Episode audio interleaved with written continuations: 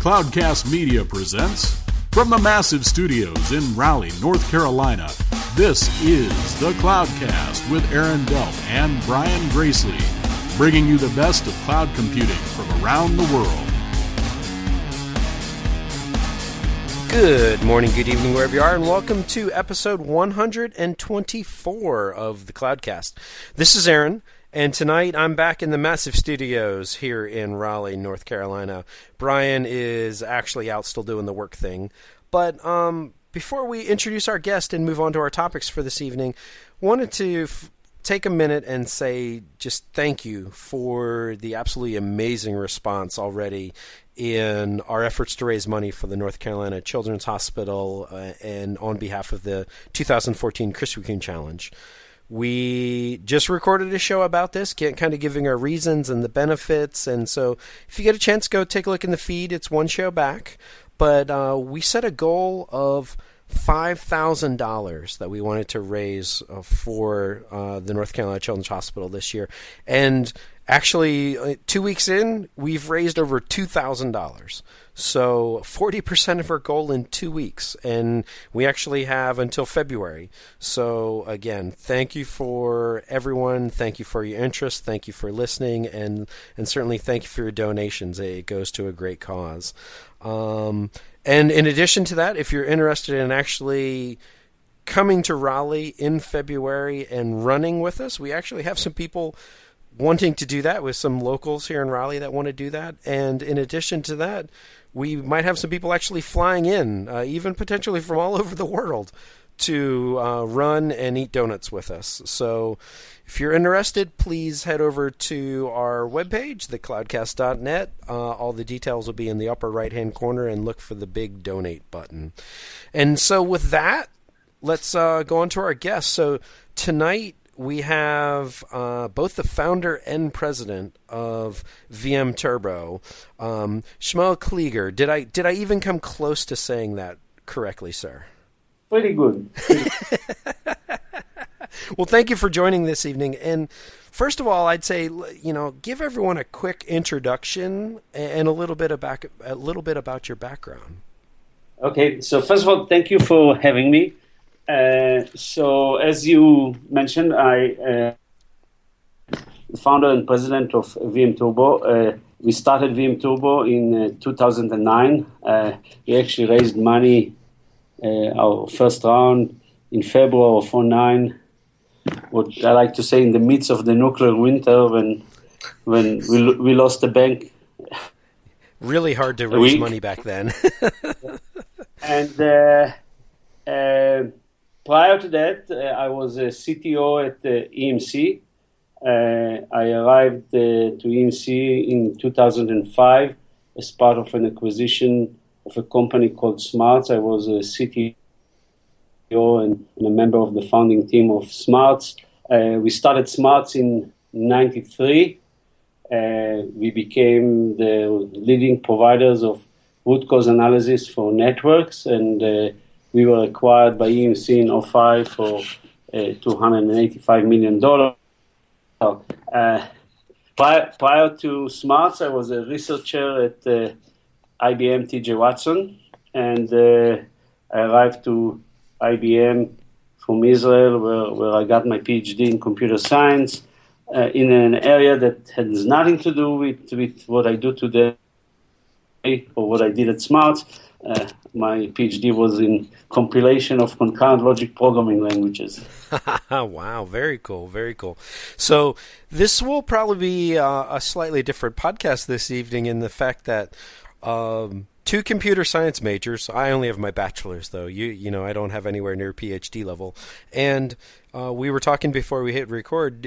Two people from an operations background, um, and you know, this isn't your first go round by any means. This, you know, like you said earlier, you, you um, started Smarts, and then that was uh, acquired by EMC. But, but what made you decide to kind of leave, start over, and create something from the ground up?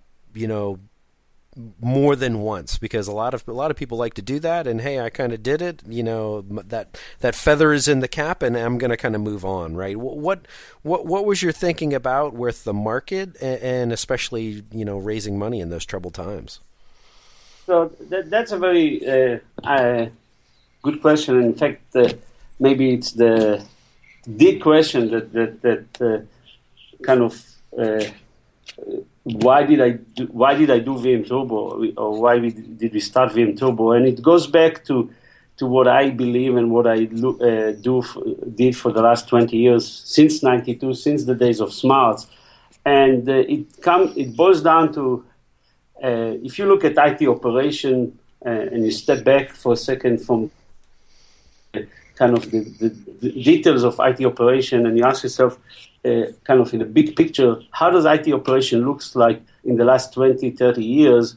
And you basically see that it's, it's this system that is uh, around this perpetual uh, loop of uh, collecting a lot of data, trending the data, analyzing the data, and when something bad happened in the IT environment, or something bad is about to happen in the IT environment, send an alert to someone, Houston, we have a problem.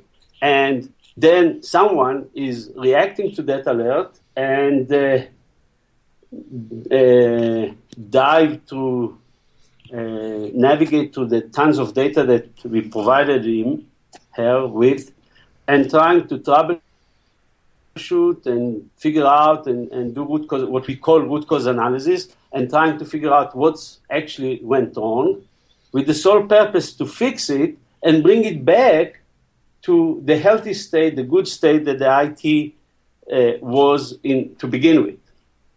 And if you step back from that and you ask yourself, why are we accepting that mode of operation? A mode of operation that, by the way, especially the, the heavy lifting of troubleshooting and fixing, take place while, by definition, uh, service is not being delivered or service is being impacted.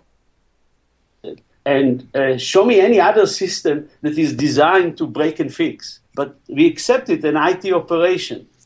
it's true. It's very true.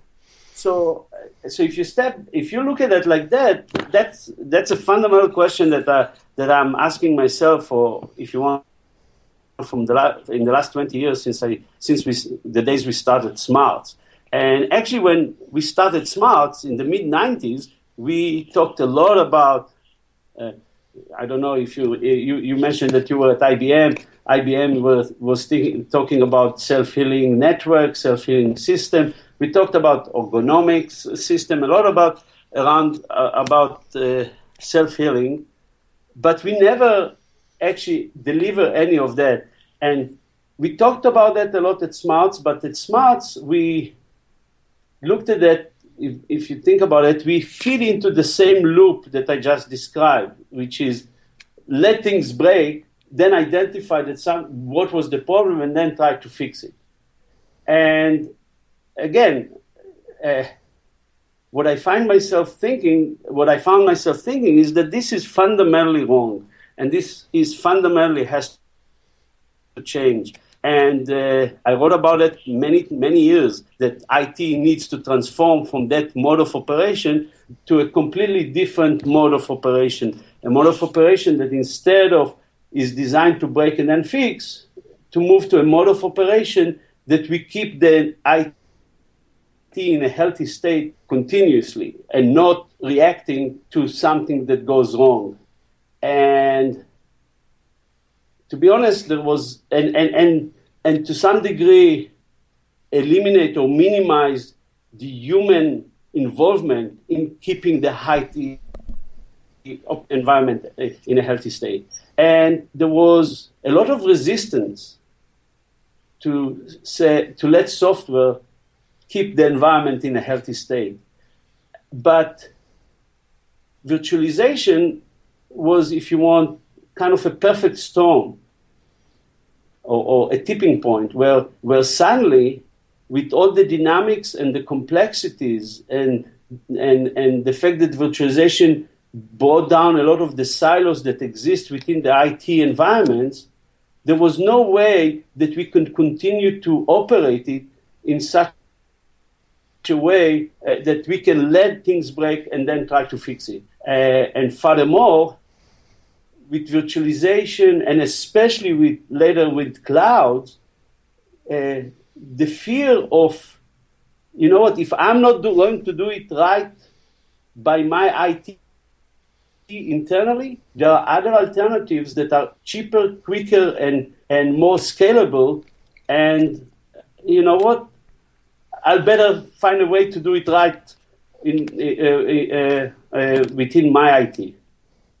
Yeah, that's that's a fantastic point because you know one of the things I see a lot of times is that idea where you're going at at the end there of you know what is the application or the workload and how does it handle a fail, failure in the infrastructure. And, and what we're talking about is we very much have come from an environment where those applications or those workloads you know if that underlying infrastructure fails well the application fails as opposed to it you know, whether you want to call it self healing, whether you want to call it dynamic and elastic, you know, whatever kind of terms you want to put on there, at the end of the day, uh, you made a very good point in the fact that the that application or that workload is is a, a, able to recover itself without intervention. That automation of that recovery point is really a key point going forward.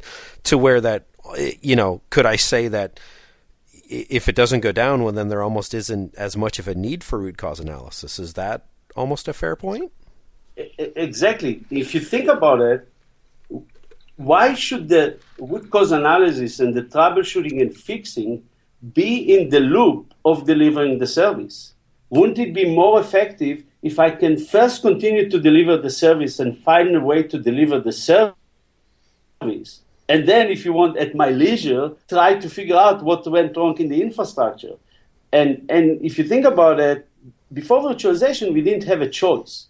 If something went wrong in the infrastructure, we had to fix it in order to deliver the service or make the application or the workload continue to operate because it was static and bound to the underlying infrastructure.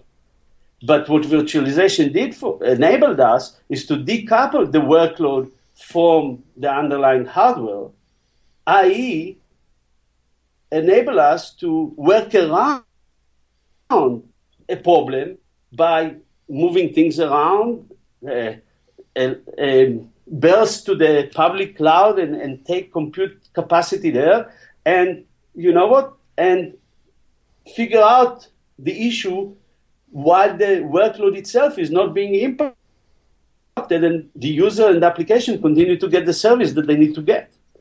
Yep, I agree. Now, let me ask you this then, along those same lines. When you do encounter a problem, um, in your experience with your products and with your companies over the years, is what are some of the most common problems you're seeing? Is it is it hardware failures? Is it is it user error? Is it you know misconfiguration? Is it you know change management um, gone awry? Like, tell me a little bit about which ones are the most common ones, and which you know which ones are the hardest to solve as well. So I think I think that uh, over the years, I would argue that things shifted because if you go back to the days that that uh, that we did smarts and we focused on networks or, or, or the kind of the hard uh, infrastructure, the hardware, and so on. Uh, most of the failures that we dealt with were hard failures, um, and uh, you know especially in the side of the networks, it's okay. A, a, switch was down, or an interface down, a port was down. It was basically hard availability issues. Um, there were performance issues, and they were hard to identify. But if you think about it, in the pre-virtualization days, when uh, applications were bounded and static and, uh, and one, one, one piece of hardware uh, runs one applications. Uh, most of the, you know, you, you, you allocate all resources for, for uh, the application on that machine. Most of the failures were okay, the, something hard failure happened and caused the application to fail. With virtualization, what is the entire principle of virtualization and the entire, if you want, the, the, the compelling ROI of virtualization is, is consolidation and sharing of underlying infrastructure by multiple application, by multiple virtual machine, multiple workloads. And by definition, sharing introduce interference, introduce performance problems. So what you see is shift with virtualization to degradation in service that are mainly due to interference between workloads sharing infrastructure, sharing storage, sharing network, sharing compute. And those interference cause degradation in performance. Those interference are very, very hard to identify. Sure. And so we've moved kind of from a you know hard up hard down kind of scenario of is it does it work does it not work to uh, you know it might be more like noisy neighbor multi-tenancy uh, kind of uh, not failures but just uh, reduced quality of service correct? Exactly. Now let me ask you this. That that brings up an interesting point and okay so as we deal more and more with these infrastructures as service projects or products, so you know, OpenStack, CloudStack, uh, vCloud Director, um, how how do they fit in with your product set at times? Because it, it seems like uh, you know, at, at, they started out almost small with a singular mission of, of, you know provisioning resources and providing resources and taking them away as needed. But those product sets seem to be growing over time and getting bigger, and the scope of all of the projects and products just get larger and larger. And is that is that uh, something that is is troubling to you at times? And and what is your take on that?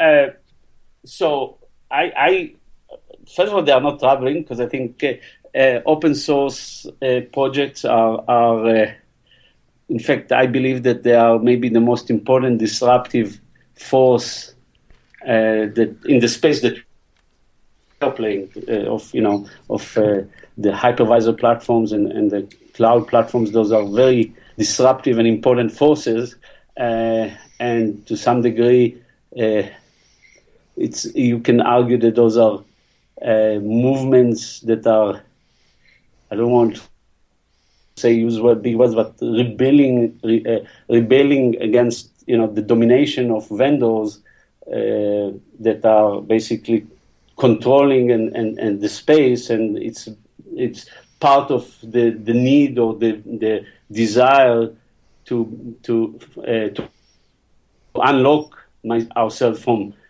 specific vendors. And uh, now, the challenge, though, which kind of relates to, uh, to, to kind of the previous question that you asked about what is the key problem, is that the open source projects uh, whether it's OpenStack or CloudStack, the way I look at them, they are they are mainly providing, if you want, the the plumbing or, or the the mechanism to to control the environment and to provision, as you said, and configure the assets and things like that. Uh, but what they are, I still believe that the fundamental, most uh, critical question or problem that that we are facing in those type of environment is the question of how to ensure the application performance while utilizing the environment as efficient as possible. And and in order to do that, it's not enough to just do the provision with with uh, with uh, some uh, automated scripts, and it's not enough just to monitoring the environment and collect some data about the environment. But you need to have some kind of a brain, some kind of a, an engine that can tie the two together and address that fundamental problem of okay, continuously, how do I assure performance while utilizing the environment as efficient as possible? And so the, the way I like to look at those open stack, uh, uh open source projects is they, they provide the arms and the legs to a brain that needs to drive them. Ah, I like that. Okay, yeah, because uh, I would say this in in my experience with um, really, uh, you know, any of them is there is going to be some holes in the products or projects, and it, seems like at least you know state of the environment today, uh, you know, December 2013, is that in all of them, a lot of those holes still are around operations. And I believe that that uh, that still goes to maturity of of products or projects because no matter what, you know, I would say five years or younger um, at the very oldest for a lot of these, and still haven't operated, you know, in, in my mind. Um, those you know everyone kind of thinks about that day zero day one how do you stand everything up? How do you roll out that first project? But how, how do you how do you manage it six months from now? How do you manage it a year from now? How do you do capacity planning how do you do root cause analysis you know when something fails or when like you were saying a great point earlier when service degrades um, I think that that is really a very key aspect. And then also we throw on that, you know, multi-tenancy, compliance, security. Uh, you know, it gets very ugly from an operations standpoint very quickly. Um, and I think that I think you know, hopefully, I, I'm saying the same thing you're saying. And is that is that what what made you really decide to get into this market? And is that a lot of the problems your customers are, are seeing and you're helping them address? Right. So exactly. You're touching you're touching if you want the the the core of the issue is is two things. And that's from the uh, if you go back from the beginning of IT management was always an afterthought operation was always an afterthought. If you go to the big vendors that deliver all the assets in IT, whether it was uh, uh, you know the networking vendors, the the server vendors, the application vendors, uh, they were very very focused in delivering the best asset. They ver- their management, the management of the asset, and how that asset will be managed in a context of the entire IT environment was a complete afterthought. And as a result, when you look at IT operation and IT management as a space, it becomes, if I, I like to talk about it as a nightmare, it's becoming a collection of point niche tools that each one of them solve very little specific thing for very small part of the IT stack.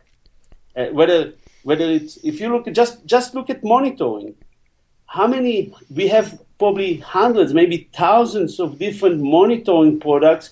For I used to joke that if there is something that moves there in the IT, there's probably a little tool that can monitor and give me a trend about about that little thing.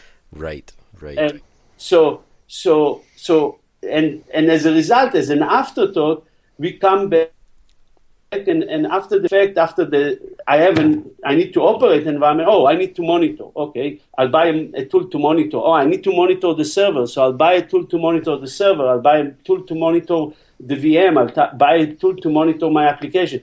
Then on the other side, oh, I need to do capacity planning, so I'll buy an another tool to do capacity planning. Oh, by the way, I need to provision and configure it, so I'll buy another tool that will provision and configure it. And but what all of those, and then very soon, very quick, I end up with uh, a collection of tools that then I ask myself, okay, at what point of time when I have an issue or I want to do something, which tool I actually have to go and, and, and, uh, perform, uh, uh, look at or, or, or, use. And what all of those tools are lacking is a common semantics that actually enable me to solve the operational issues that I actually need to solve as a user. And, and um, and they are lacking. I mean, I kind of uh, if you look at the uh, about what I just said, if you look at the IT management as a whole space, I like to to say there is there is a collection of tools that are focusing on viewing, i.e., collecting data, monitoring the environment, uh, generating an alert for some human to consume, and on the other side, there is a collection of tools that are dealing with the doing, which are provisioning and configuration, configuration which is basically a tool that enable the user to invoke actions on the environment. But what's lacking in all of this is a common semantics and some intelligence that I like to say that ties the viewing with the doing. And, I like that. Yep. And, and and that's if you're talking about what is the biggest gap in in in all of those environments. And what is the biggest challenge is how do we tie the viewing with the doing? And how do we create a solution for a customer or to a user instead of the user collecting a, a, a I don't know how many numbers of little tools and he left with the actual problem of how so, to solve the pain points and the problems that he actually facing. Because if and, and and the sad part of all of this is that we as an industry were kind of brainwashed, if you want, to to think in terms of that are oh I have a monitoring problem, I have a capacity planning problem, but monitoring is not a problem, capacity planning is not a problem. Those are tools to solve a problem. The question is, what is the problem that we need to solve, and how do we solve them? And we we were led to believe that oh, if the let's say if my problem is how to issue the service and how to deliver the performance for the application, oh, let me buy a monitoring tool that will tell me when the application performance is not delivered or not assured. Oh, so now I'm assuring application performance. But if you think about it, that's a contradiction because if all I'm buying is a monitoring tool to tell me that something is wrong, by definition, I'm not assuring the performance of the application because I'm being alerted when the application performance are not assured. Ah, right, right. And and so this this concept of tools being, and I'll use the terms, you know, read only or read write. Uh, monitoring or capacity planning, uh, at the end of the day, uh, really being a read only tool right? And all you're doing is you're you're you're reading into it, that environment and then raising a flag when needed, uh, but really out of band. Um, versus a read write tool um, actually taking action and, and, actually interactively either solving a problem or recovering from a problem or, or in some way taking an action. Now, um, that that makes perfect sense because, and it also makes perfect sense why, yeah, if you walk the the trade shows, you know, walk the show floors, it seems like every other booth is a monitoring tool, right? Um, because a read only tool is much easier to build than a read write tool. Um, but, but and but I'll correct you in one little point, but it's very important. It's not so simple to build a read write tool that reads, wait for a problem, and trying to solve the problem and fix a problem. Then you go back to what we did at Smarts, trying to do root cause analysis, which root cause analysis by itself, it's a very hard problem to solve.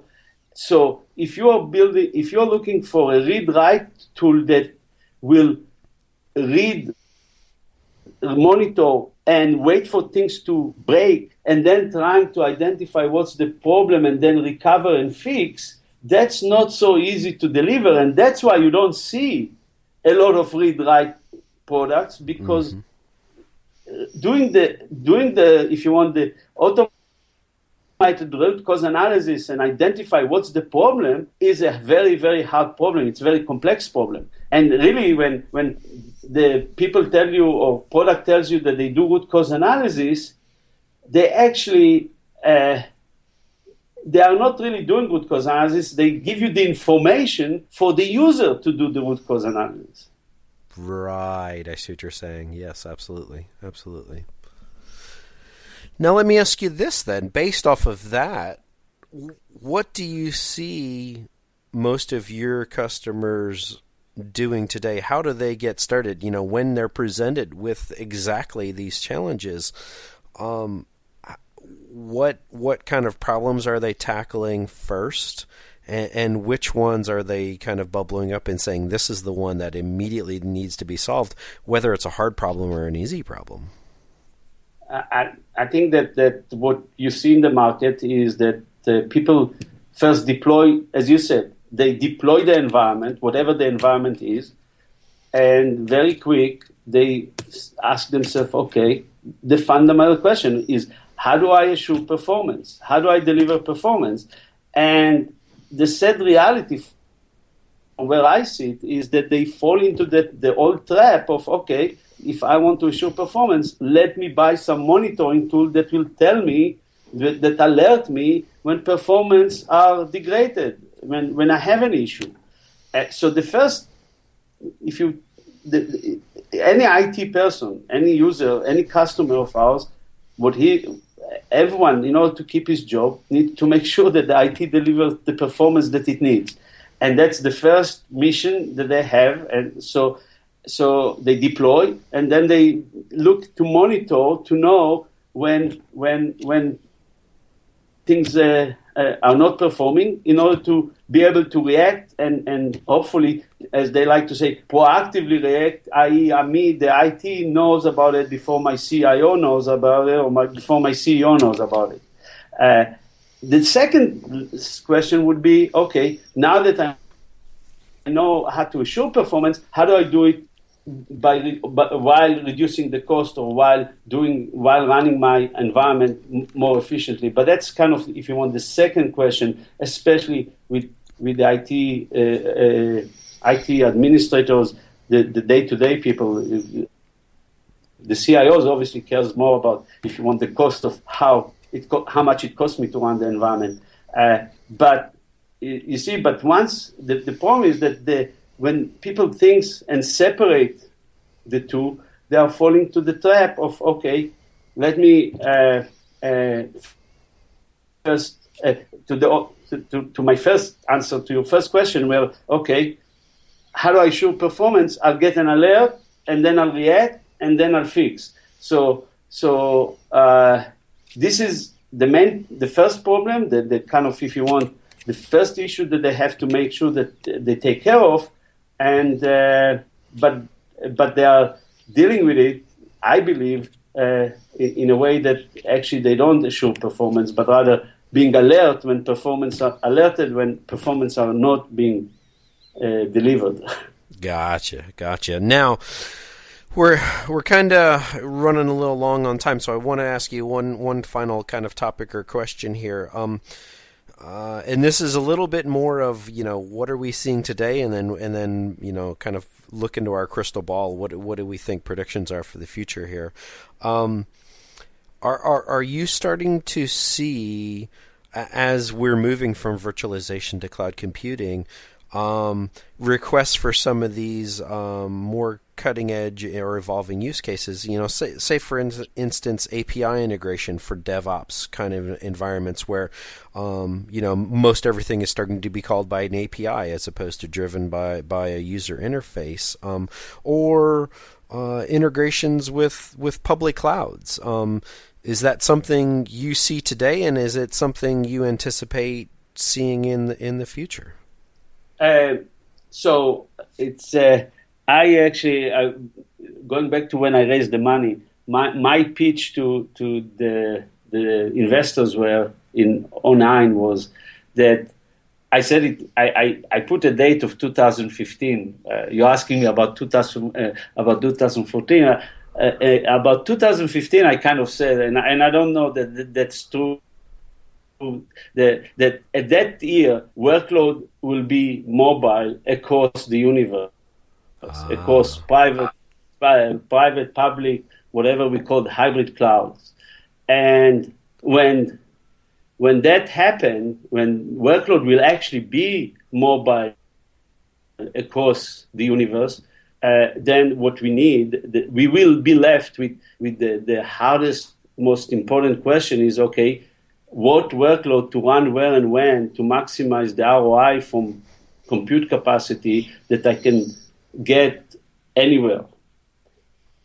Very cool. And yep. what I see so what you see today. So first of all, I I believed for years that that that workload will be mobile, and we will get to environments, uh, uh, uh, hybrid cloud environments where where enterprises will ha- run mixed workload, and and when when they can move workload around, they will burst on demand to public clouds and bring back to internal clouds.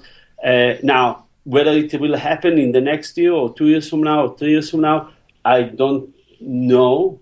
But what you see today is definitely uh, big, big, big organizations are are, are uh, experimenting with uh, creating, uh, if you want, uh, hybrid clouds internally and and trying to see how to move workload from, if you want, business in, as usual to to uh, more, uh, if you want, uh, cheaper, more economically attractive alternatives. And it's just a question of time when they'll start also moving to a public cloud some of the workload. And uh, and I think that that's definitely a, a trend that, that will accelerate because the economics are are, are so compelling. Very cool. I like that. So, so some very nice predictions in there, and and and absolutely some great combinations back into what we're doing today. So, so um, Shmuel, where can everyone find out more about you or about uh, VMTurbo? Well, at www.vmturbo.com. Awesome. Very cool. All right. So we're going to close this out now. Um, if you like the show, please tell a friend or leave us a review on iTunes. You can follow us on Twitter at the CloudCastNet or on the web at thecloudcast.net where you can find links to everything Cloudcast. Thanks for listening.